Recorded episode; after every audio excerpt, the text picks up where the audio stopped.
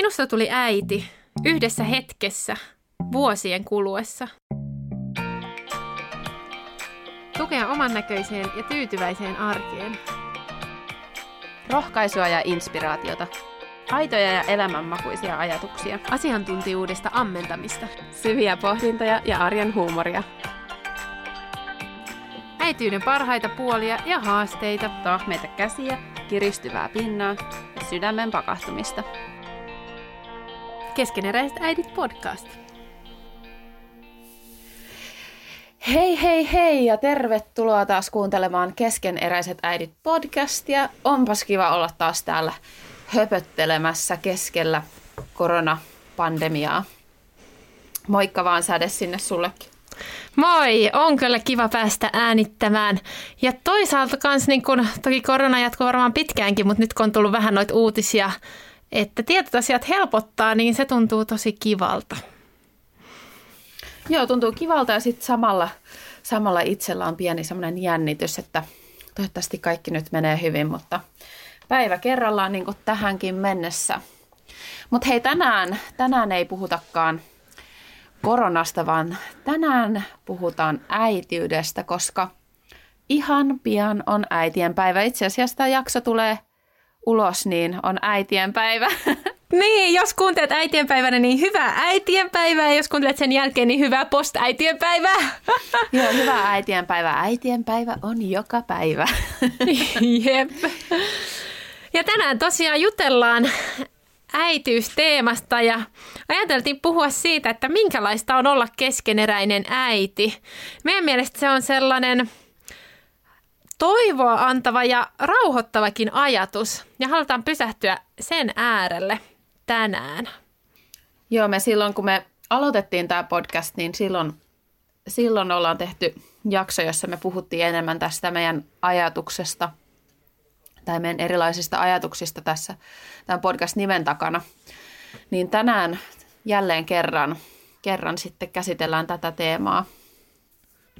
Ja siitä on nyt jo reilusti yli vuosi, niin kyllä ajatukset on vähän siitä kypsynytkin niin kiva pysähtyä sen äärelle. Ja tosiaan tänään on viikkokysymys aavistuksen erilainen, koska me haluttaisiin tutustua teihin meidän seuraajat vähän paremmin. Toki on kyllä kiva, että sieltä alkaa kyllä tuntemaan jo useampia sillä, että kun te kommentoitte, niin että et tämä on tämä ja niin nyt se sanoi näin. Niin tosi kiva, että ootte, ootte mukana siellä Instagramissa. Mutta tota, nyt sitten semmoinen viikkokysymys, Eli kerro äitiydestäsi, esim. lasten lukumäärät, iät ja minkälainen olet äitinä. Eli vähän niin kuin, että mitä haluaisitte kertoa meille, että me tunnettaisiin teidät paremmin. Sä voit Petra aloittaa. Odotan innolla, että pääsen lukemaan teidän vastauksia. Joidenkin kohdalla me ollaan niin kuin tässä reilun vuoden aikana on, on tutustunut tosiaan, että, että tietää jo vähän, että kuinka, kuinka monta lasta on tai minkä ikäisiä suurin piirtein, niin niin olisi kiva, kiva kyllä kuulla, kuulla niitä speksejä, mutta no mä kerron nyt sitten suuri paljastus. Meillä on kolme lasta. Tämä on kyllä aina, kun on pieniä lapsia, niin, niin jotenkin, että jossain vaiheessa ei enää niin tarkkaan seuraa niitä, että minkä ikäisiä ne on. Että varsinkin eka lapsen kohdalla tiesi suurin piirtein kuinka monta päivääkin vanha, vanha se oli ja jossain vaiheessa rupeaa hämärtymään, että ootas kuinka monta kuukautta tai Muutamat meidän vanhin täyttää ihan kohta, reilun viikon sisään täyttää viisi vuotta. Vautsi, en voi uskoa, viisi vuotta, se kuulostaa jo tosi isolta pojalta. Mm. Oh. Mm. Ja sitten meidän keskimmäinen on, ähm, täyttää elokuussa kolme vuotta. Ja tämä meidän pienin on sitten parin viikon päästä kolme kuukautta. Niin sellainen katras meillä. Ja minkälainen olen äitinä? Tota, no voi kamala, hirveän vaikean kysymyksen me taas nyt kysyttiin. Mä sanoisin, että mä oon äitinä aika samanlainen kuin mitä mä nyt oon yleisesti ihmisenäkin, että aika rento, spontaani ja pyrin olemaan lempeä, mutta lempeydellä on rajansa ja siitäkin me puhutaan tänään. niin tota, Joo, että en ehkä keskeneräinen kuvailisi hyvin et en ehkä sanoisi, että on niin maailman vaikka kärsivällisin äiti. Entäs sädessä? Aloitat niistä helpoista ja sitten kerrot vaikeammin, että millainen sä oot äitinä. Joo. No ensinnäkin piti siis sanoa siihen, että niin, kello, että viisi vuotta sä oot ollut äiti. Että se ei ole ihan lyhyt aika. Niin. Et kyllä me tässä aletaan olla niinku ihan, ihan oikeita äitejä niin sanotusti. Joo, mutta tosiaan mulla on kaksi lasta, neljä ja puolivuotias ja kyllä mä sanoisin, että toinen on kolmevuotias, koska hän kuukauden päästä täyttää kolme. Um, mitäs muuta voisin kertoa? Voisin kertoa, että he on nyt ollut reilun puoli vuotta päivähoidossa, että sitä ennen olin kotona heidän kanssa. Vähän vuoroteltiin miehen kanssa, että, että aika pitkään oli, olivat kotona. Mm, äitinä, mä kans kelasin, että mitkä oli ne mun 300 miljoonaa kuvailin itseäni tuossa podi, podi-esittelyssä. Ne oli luova, strateginen ja siltojen rakentaja. Ja mun mielestä nämä kyllä pätee aika paljon mun äitiyteenkin, että niin kun, mä tykkään mm-hmm. tehdä lasten kanssa erilaisia asioita ja kokeilla uusia juttuja. Sitten siihen strategiseen mä ajattelisin, että mä oon aika semmoinen päämäärätietoinen ja ehkä vähän välillä liiankin päämäärätietoinen, että mulla on se joku tietty ajatus, enkä mä sitten aina pysty mukautumaan siihen äitiyden tai lasten tuoman tilanteen vaatimuksiin tai muutoksiin. Ja sitten siltojen rakentajana, niin kyllä mä jotenkin näen tosi arvokkaana sen niin kun lasten sosiaalisten taitojen tukemisen ja siinä koittaa miettiä semmoisia erilaisia tapoja, että millä voi mahdollistaa niitä siltojen rakentumisia lapsille. Et yllättävän hyvin noin sitten päti siihen omaan äityyteen, vaikka toki siis paljon muutakin ja ehkä No ehkä se strategisuus vähän niin kuin siihen, että ruotsiksi mä sanoisin, että niin kuin fyrkantti, eli vähän tämmöinen neliömäinen, että et ei aina niin joustava, että näkee asiat välillä vähän sillä vähän yksipuolisesti ja sitten se saattaa aiheuttaa jonkun verran ongelmia itselle, koska sitten kun asiat ei mene niin kuin ajattelee, niin sitä turhautuu ja se on, se on sitä oman keskeneräis sen äityyden ydintä niin sanotusti. Tämmöinen pitkä sepustus. Mulla tuli tässä montakin ajatusta, mutta ehkä me palataan siinä tuossa meidän varsinaisessa keskustelussa. Mutta sanoisin kyllä tälleen sivusta seuraajana, että siis mä tunnistan noita asioista susta. Mun mielestä sä oot myös sun äitiydessä oot niin myös myönteisillä tavoilla – strateginen. Mulla on nyt tässä, kun mä puhun tätä, niin mä näen silmissäni sen teidän viikkosuunnitelman koronan aikana, niin kyllä se strategisuus siellä on. Ja minulla ei. Mutta molemmat toimii. Kyllä, ei molemmat ole, toimii niin kuin... tavallaan. Niin, kyllä. Joo, mutta hei, sinä siellä kuulijana, niin tuu kertomaan Instagramiin jotain omasta äityydestä. Me haluttaisiin oppia tuntemaan sut paremmin. Instagramista löytyy at keskeneräiset äidit podcast.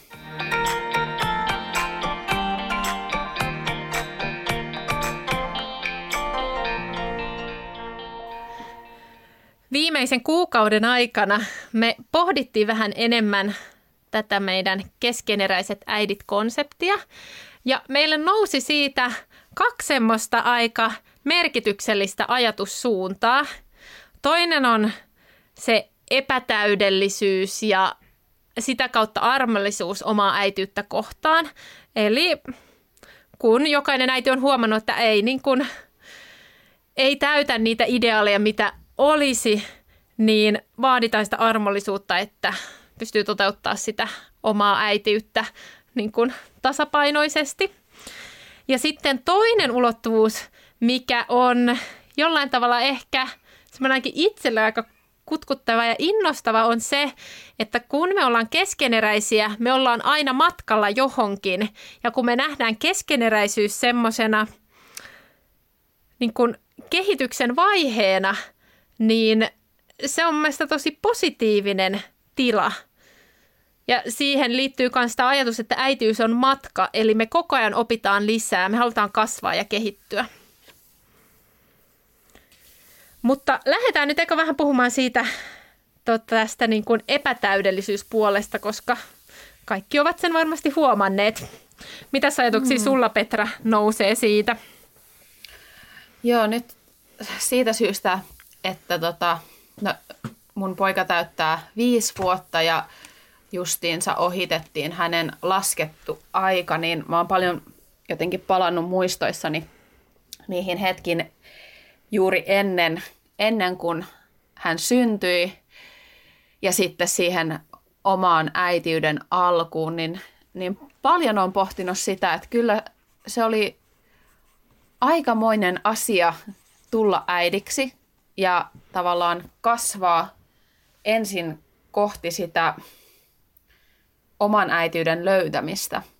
Et, et kyllä silloin ennen kuin, ennen kuin saa lapsia, niin on jonkunnäköinen ajatus siitä, että millainen äiti haluaisi olla ja mitä on niin sanottu hyvä äitiys ja, ja on aika monella varmasti aika epärealistiset ajatukset siitä äitiyden, äitiyden realiteeteista, mitä, mitä sitten siellä arjessa kohtaa, niin, niin on jotenkin ollut sellainen untuvikko kyllä silloin alkuun ja, ja on kestänyt aikansa hiffata se, että äitiys ei ole joku erillinen rooli, jonka mä puen ylleni ja nyt mä suoritan sitä sitten loppuelämäni, vaan että mä oon äiti niin kuin omalla persoonallani. Ja tämä mun mielestä aika hyvin kuvastaa, kun me alkuun otettiin nyt, että millaisia me ollaan äiteinä, että miten hyvin oikeastaan ne meidän persoonallisuuspiirteet jollain tapaa jo kertoo siitä omasta äitiydestä. Niin kuin sä otit ne sun kolme, kolme sanaa, mitä sä käytit silloin itseäsi itses kuvailemiseen, niin niin, että jotenkin, että sitten sit kun tuli äidiksi, niin vaikka mä en niin ajatellut, että mä suoritan äitiyttä ja mun ei ollut tarkoitus jollain tavalla suorittaa sitä, niin ehkä siinä kohdin, kun mun esikone oli puolitoista vuotta, niin silloin mä jotenkin pysähdyin huomaamaan, että huh huh, että kyllä tämä on ollut aikamoista henkisesti tämä viimeiset puolitoista vuotta, että mä en ollut edes tajunnut sitä eläessä, miten paljon siihen oli liittynyt sitä oman äitiyden hakemista – kaiken näköisten tunteiden prosessointia ja sitten sitä niin kuin havahtumista tähän tosiasiaan, että hei, ei olekaan olemassa niin kuin ideaaliäitiyttä tai mä en yllä ideaaliäitiyteen, mä oon vaan keskeneräinen. Et t- tätä mä oon tässä lähipäivinä paljon, paljon pohtinut. Ai, ihania ajatuksia kyllä. Ja niin kun varmasti sekä semmoisia niin tavallaan sympaattisia ajatuksia, että, että oltiin me vähän söpöjä, kun me haettiin sitä omaa äityttä, mutta sitten semmoista kanssa, että, että huh, huh että oli se aikamoista. Että mä muistan, että yksi tuttu sanoi, se oli ehkä pari vuotta hänen ensimmäisen lapsen syntymänsä jälkeen, tai jos ollut, että, että toinen lapsi oli syntynyt, niin hän sanoi sitä, että mikä siinä ensimmäisen lapsen syntymässä niin väsytti. Että silloin oli vain yksi lapsi ja niin kuin, että eihän silloin olisi ollut niin kuin mihinkään kiire. Mutta sitten hän jatkoi, että se on varmaan se äidiksi kasvaminen. Ja niin se oikeasti varmasti onkin, että kun kaikki on uutta, kaikkeen opetellaan, kaikkeen sopeudutaan, niin on se kyllä tosi iso, iso niin kuin, niin, iso, iso paketti työstettäväksi siinä kohdassa. Ja sitten kun sä sanoit tuosta suorittamisesta, niin niin mä uskoisin kanssa, että, että suurin osa äideistä ei ajattele, että suorittaa, koska sillä nyt tietty on niin kuin negatiivinen tämmöinen sävy jo joka tapauksessa. Mutta toki, kun me halutaan tarjota omalle lapselle sitä mahdollisimman parasta, niin kyllähän me koitetaan tehdä parhaamme niillä alueilla, millä me pystytään.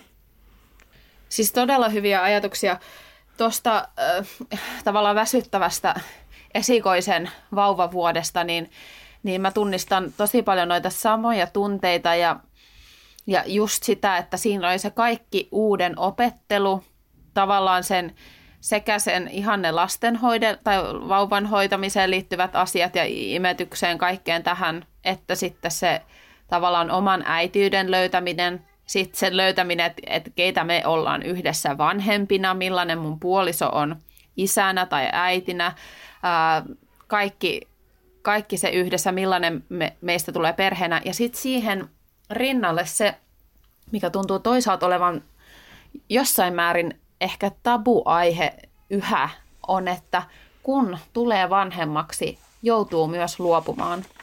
Ja välillä kun tästä puhuu, niin äh, en mä tiedä, me eletään sellaisessa merkillisessä ajassa, missä toisaalta halutaan odottaa jotain täydellistä hetkeä, johon sitten saa niitä lapsia, että se luopuminen ei tuntuisi jotenkin niin vaikealta.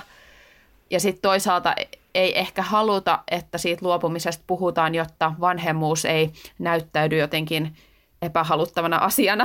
Mutta fakta on se, että kyllähän siihen liittyy todella paljon luopumista, että sun täytyy luopua tietyllä tavalla oman elämäsi hallinnasta, että sitten on muita ihmisiä ja se suuri vastuu ja, ja jossain määrin vapaus ja spontaanius ja tämän tyyppiset asiat jää pois. Että onhan se tosi suuri henkinen muokkautuminen, mitä tapahtuu ja sopeutuminen. Että on ihan totta. Joo, oli kyllä hyvä toi luopumisen kuvaaminen, koska sitähän se on. Ja niin kuin mä oon aikaisemminkin puhunut, niin kyllä se,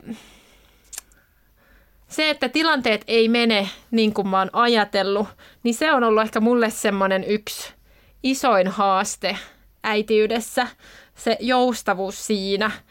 Ja kyllä se on nimenomaan sitä oman määräämisval- omasta määräämisvallasta luopumista, mikä niin kuin, niin kuin hyvin sanoit, niin onhan se vähän niin kuin tabu, tai eihän se ole kovin houkuttelevan kuulosta, mutta sitten samalla niin kuin, kyllä monet toki tuo esillekin, niin se, että luopuu jostain, niin saa jotain niin paljon parempaa, niin onhan se sen arvosta, mutta ei sille voi mitään, että se niin kuin haastaa tai niin kuin tuntuu, että joutuu luopumaan.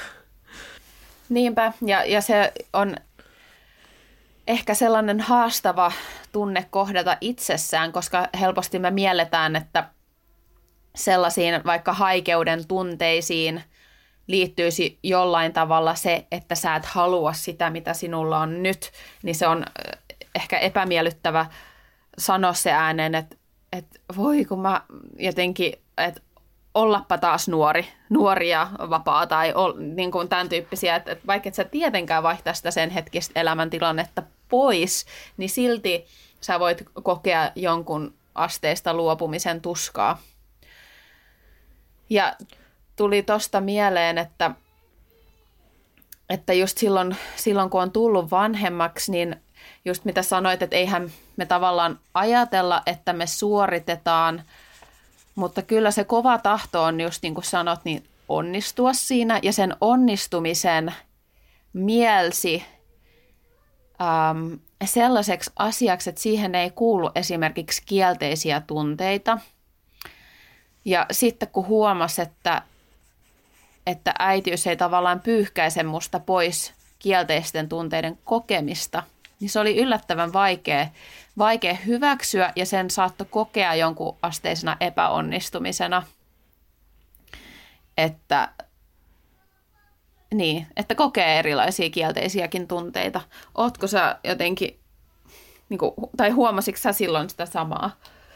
Siis musta tuntuu, että mä niin kuin vieläkin käyn sitä prosessia tai jotenkin, että ehkä viime aikoina on oikeasti alkanut vielä paremmin hyväksymään ne, että sen on tiedostanut, että – niitä on ja ne kuuluu äityyteen, mutta oikeasti jotenkin syvemmällä tasolla, en mä nyt sano, että mä vieläkään kovin syvällä tasolla pystyn jotenkin olemaan kovin sinut sen kanssa, mutta, mutta ehkä jollain tavalla on päässyt sille tielle, että, että hyväksyy ne kielteiset tunteet. Ja ehkä on alkanut myös vähän kiinnostuneena miettimään, että mistä ne kumpuaa ja mitä on siellä takana – mutta on siis ihan samaa mieltä siitä, että tavallaan oli ajatus, että haluaa onnistua, tai oli se tunne. En mä usko, että siinä on niin kuin semmoinen ajatus, että nyt mun pitää onnistua, vaan että se on se niin kuin intuitiivinen tunne, että haluan onnistua, ja siihen ei kuulu kielteiset tunteet. Ja sitten vielä semmoinen lisä, mitä tuolla aikaisemmin sanoit siitä, että jossain vaiheessa tajus sen, että ei ole olemassa sitä ideaaliäitiä ja ideaalitapaa, niin se on kyllä ollut myös semmoinen merkittävä niin kuin ymmärrys tässä vuosien saatossa, että oikeasti, että jokainen on sitä, tai jokainen on äiti sillä omalla persoonallaan, ja silloin kun elää sitä äitiyttä niin kuin positiivisessa mielessä niiden omien persoonapiirteidensä mukaan, niin var, tai uskoisin, että on niin kuin tasapainoisin ja pystyy niin kuin välittämään lapsille sitä turvaa ja huolehtimista itselleen parhaalla tavalla. Joo, nykyään tuntuu, että äitiydestä ja vanhemmuudesta, kasvatuksesta, kun siitä on niin paljon sitä tietoa, niin hirveän herkästi meille tulee se mielikuva, että, että se lapsen kasvattaminen ja se oma vanhemmuus on sellainen, sellainen asia, asia, joka tehdään, että sen voi tehdä joko oikein tai väärin. Ja kun epäonnistut, kun olet keskeneräinen, kun et yllä johonkin suosituksiin tai ideaaleihin, niin se seuraus on suoraan se, että se jollain tavalla vahingoittaa sitä lasta, hänen kehitystä, hän saa jonkun trauman siitä. Ja että siihen liittyy kyllä aika paljon sellaista just suorituspainetta siihen kasvatukseen ehkä verrattuna siihen, mitä aiemmilla sukupolvilla on ollut. Toki en voi nyt sanoa omakohtaisesti, että millaista se on ollut ennen, mutta, mutta jotenkin tuntuu, että tässä nykyteknologian myötä niin se, se, sitä tietoa on niin paljon ja sitä tulee joka tuutista niin paljon, niin siinä kyllä tulee sellainen olo, että on olemassa täydellistä vanhemmuutta. Ja tavallaan, että jos vaan yrität tarpeeksi, niin onnistut. Ja sitten sitä saa kuitenkin kohdata alvariinsa. Mitä pidempään on vanhempi, niin sitä pidempään tai enemmän saa kohdata sitä omaa keskeneräisyyttä, sitä vajava, vajavaisuutta, sitä, että mä oon itse asiassa ihmisenä vielä aivan totaalisen keskeneräinen omassa kasvussani, ja nämä lapset vaan tuo sen entisestään esiin, kuinka keskeneräinen mä olenkaan. Ne tuo uusia puolia esiin, missä mä en ole edes tajunnut, että mulla on näin paljon prosessoitavaa. Ja, ja tota, joo, että siinä on aikamoinen vyyhti sitten niin kuin purettavaksi. Toki ei ole tarkoituskaan sitten ottaa sitä sellaisena, että pitää yhdessä, yhdeltä istumalta sitä lähteä kerimään, mutta joo. Mulla on myös tässä niin kun, viimeisien kuukausien aikana tullut se ajatus, että haluaisi työstää sitä omaa keskeneräisyyttä myös, jotta se ei siirtyisi lapsille semmoisena tunnehenkisenä perintönä. Ää, niin kuin mä siinä, odotas nyt, sisäinen järjestysjaksossa sanoin, niin, niin siitä tuli semmoinen jotenkin havahtuminen, kun kuuntelin sitä podcastia, että, että niin, että se, että mä työstän omat haasteeni, niin se on tosi iso palvelus mun lapsille, mahdollisille lapsen lapsille, niin kun, tavallaan, että ne, niiden asioiden ei tarvi siirtyä eteenpäin. Sitten toinen asia, mikä ajattelin kommentoida just tuohon, mitä sanoit niistä tavallaan, että kun on tutkimuksia ja, ja tietoa, niin tutkimukset on tosi hyviä ja kyllä ne suuntaa tai ohjaa meidän toimintaa hyvään suuntaan, mutta niistä kuitenkin saa muistaa sen, että ne on tehty usein tosi mustavalkoisesti, että on joku asetus, asetelma, että miten tämä vaikuttaa, että onko lopputulos tämä vai tämä. Siellä usein katsotaan jotain taustajuttuja, mutta ei koskaan pystyä katsoa sitä koko tilannetta. Ja sitten vielä kun ne tutkimustulokset otetaan sinne arkeen, niin voi olla, että jossain perheessä jonkun tutkimustuloksen mukainen toiminta olisi niin kuormittavaa, että se olisi niin kuin kokonaisuudessaan huonoksille perheelle. Et siinä niin kuin sekä siinä tutkimuksen tekemisessä että sitten siinä niin kuin soveltamisessa täytyy muistaa, että niin kuin se kokonaisuus pitää ottaa huomioon. Niin, että loppu, loppuviimein äitiys, vanhemmuus, kasvatus, se on niin todella monisyinen ja, ja tavallaan monitasoinen ja asia, että sitä ei vaan voi yksinkertaistaa niin kuin sillä tavalla, kuin mitä sitä tutkimuksissa tehdään, vaikka ne antaa meille ajatuksia kyllä hyvään vanhemmuuteen, mutta, mm. mutta käytännössä, käytännössä vanhemmuus on niin paljon yhtäaikaisesti monia asioita, että siinä se hienous myös piilee, hienous ja haaste. Mm. Toi oli musta tosi kaunis ajatus, että äiti, äitiyttä ei voi yksinkertaistaa tutkimusmielessä. Sitten taas jos miettii niin kuin ilmiönä äitiys, niin mä uskaltaisin sanoa, että se yksinkertaistuu positiivisella tavalla niin kuin ajan kuluessa, että siitä putoo pois semmoista, no just sitä suorittamista ja yrittämistä muiden esimerkin mukaan, että kun löytää sitä omaa äitiyttä, niin se yksinkertaistuu sillä hyvällä tavalla.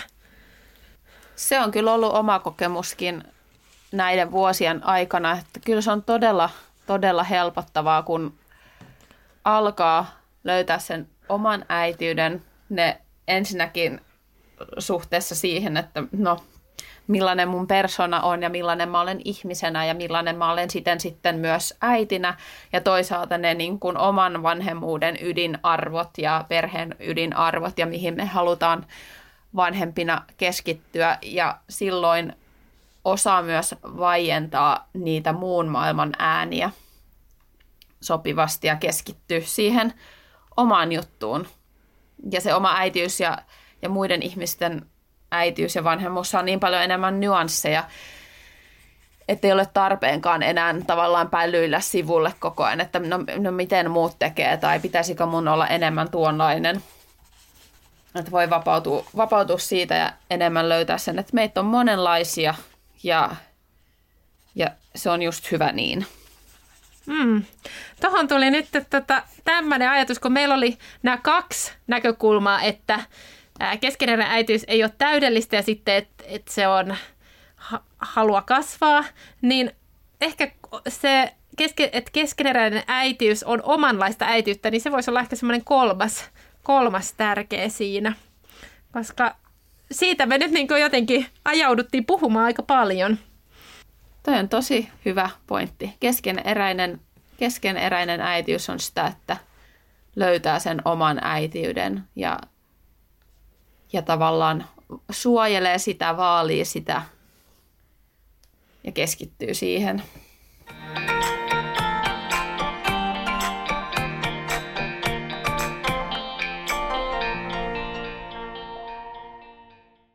Niin kuin Säde tuossa aiemmin, aiemmin jo puhui, niin me ollaan molemmat tosi vahvasti koettu, että tähän keskeneräiseen äitiyteen liittyy kuitenkin se kasvun elementti – että me hyväksytään, hyväksytään meidän oma keskeneräisyys, me uskalletaan kohdata meidän oma, omat vajavaisuudet, heikkoudet, ö, omat haasteet, mitä meillä on. Ja me, me katsotaan niitä lempeästi hyväksyä, mutta meillä on myöskin sitten sisällä sen armollisuuden kautta semmoinen positiivinen halu kasvaa ja kehittyä.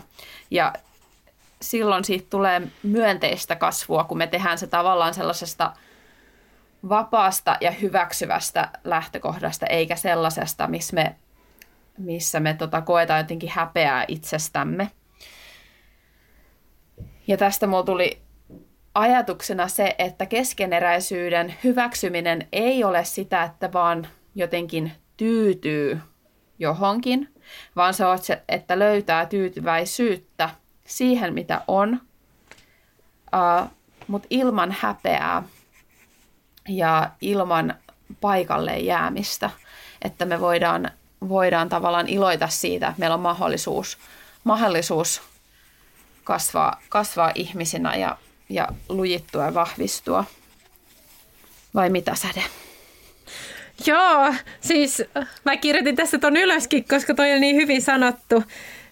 Se, että se keskeneräisyys on tyytyväisyyttä siihen, mitä on ilman paikalle jämähtämistä tai jäämistä, koska siinä on mun mielestä tavallaan semmoinen paradoksikin, että miten voi olla tyytyväinen siihen, mitä on, mutta myös haluta kehittyä.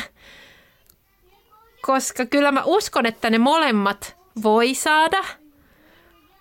Ja niin me uskotaan, että niin se on tässä keskeneräisessä äityydessä, että me voidaan olla tyytyväisiä siihen, että hei, me ei olla täydellisiä, niin kun elämä ei ole täydellistä, mutta että, että se on hyvää, voidaan olla tyytyväisiä siihen, mutta sitten elämän luonteeseen itsessään jo kuuluu se positiivinen kehittyminen, jos sitä haluaa seurata. Niinpä, vähän niin kuin kun katsoo omia lapsia, että miten, miten innoissaan lapsi on siitä, kun se pääsee tutkimaan ja, ja seikkailemaan ja etsimään uusia asioita maailmasta tai opettelemaan jotain taitoa. Okei, meidän luonne vaikuttaa siihen tosi paljon, että miten kokee vaikka uusien taitojen opettelun, mutta noin yleisesti lapset on aika myönteisiä siihen uuden, uuden oppimiseen ja eri asioissa kehittymiseen, vaikka sitten hieman rohka- rohkaistuina. Että jotenkin, että voisi tavallaan saada sellaisen mentaliteetin siihen omaan inhimilliseen kasvuun. Jokaisen meidän sisällä edelleen on se pieni lapsi, että miten me voitaisiin suhtautua itseemme lempeästi rohkaisten, että, että kokeile vaan uudestaan ja jotenkin ehkä, ehkä sellaiseen äh, niin sanottuihin äitiyden epäonnistumisiin sellaisiin liittyy – liittyy häpeän tunnetta ja häpeä on sellainen, joka äh, tuppaa kahlitsemaan ihmistä ja silloin sellaista myönteistä aitoa kasvua on tavallaan vaikea aikaan saada. Niin ehkä tavallaan on hyvä erottaa, että milloin koen äitinä häpeää ja milloin koen syyllisyyttä. Että syyllisyys kertoo meille, että hei, se oli väärin äsken purkaa stressiä lapsiin, kun lähdettiin ulos – pyydän anteeksi ää, heiltä.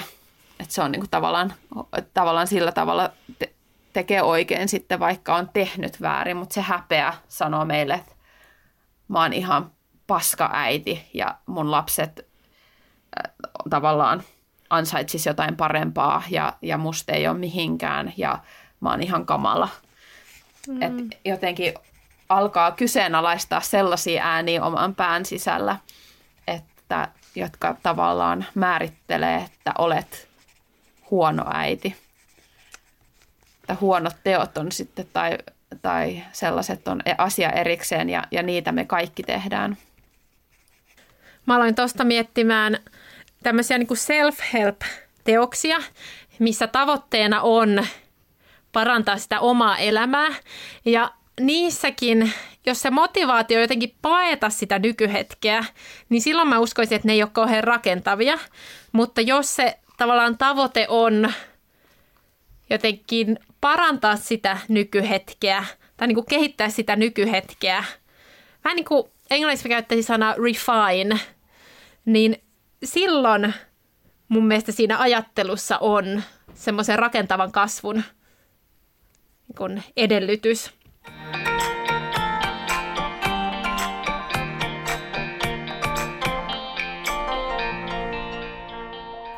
Keskeneräisyys ei ole siis huono asia, vaan se on merkki siitä, että me ollaan matkalla, me ollaan menossa eteenpäin. Eli se on tavallaan aika kaunis olotila.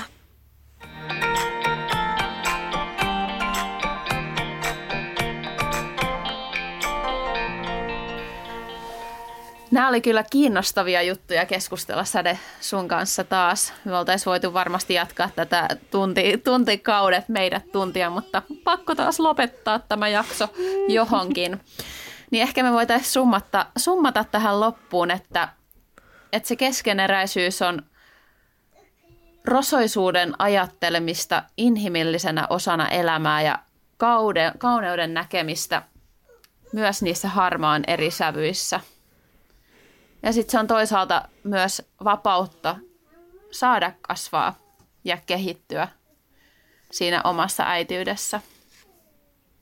Hei, iso kiitos, kiitos teille kuuntelijoille, kun olette taas viettänyt meidän kanssa tämän, tämän hetken tänään, missä ikinä oottekin sen viettänyt, viettänyt ja mitä tehden. On tosi kivaa, kivaa saada teidän kanssa jakaa, jakaa äitiyttä ja tätä kasvua omassa äitiydessä. Me ollaan siitä hirveän kiitollisia, että kuuntelette ja, ja jaatte meille, meille myös omasta elämästänne. Ja halutaan toivottaa ihan jokaiselle hyvää äitien päivää. Hyvää äitien päivää munkin puolesta ja kiitos, että olette ollut mukana tässä keskeneräiset äidit matkassa myös. Tähän loppuun me saadaan kaikki pysähtyä kuuntelemaan rohkaisuna säteen kirjoittaman runon äitiydestä.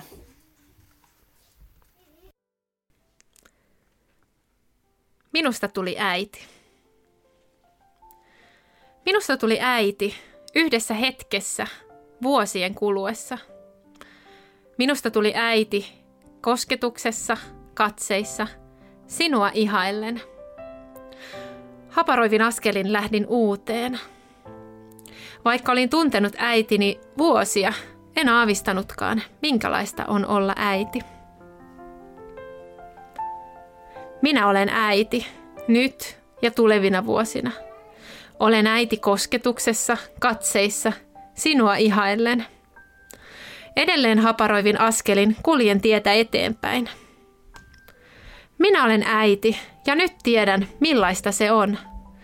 Se on matka yhdessä oppien, jakaen suuremmat tunteet niiden kanssa, joita rakastaa.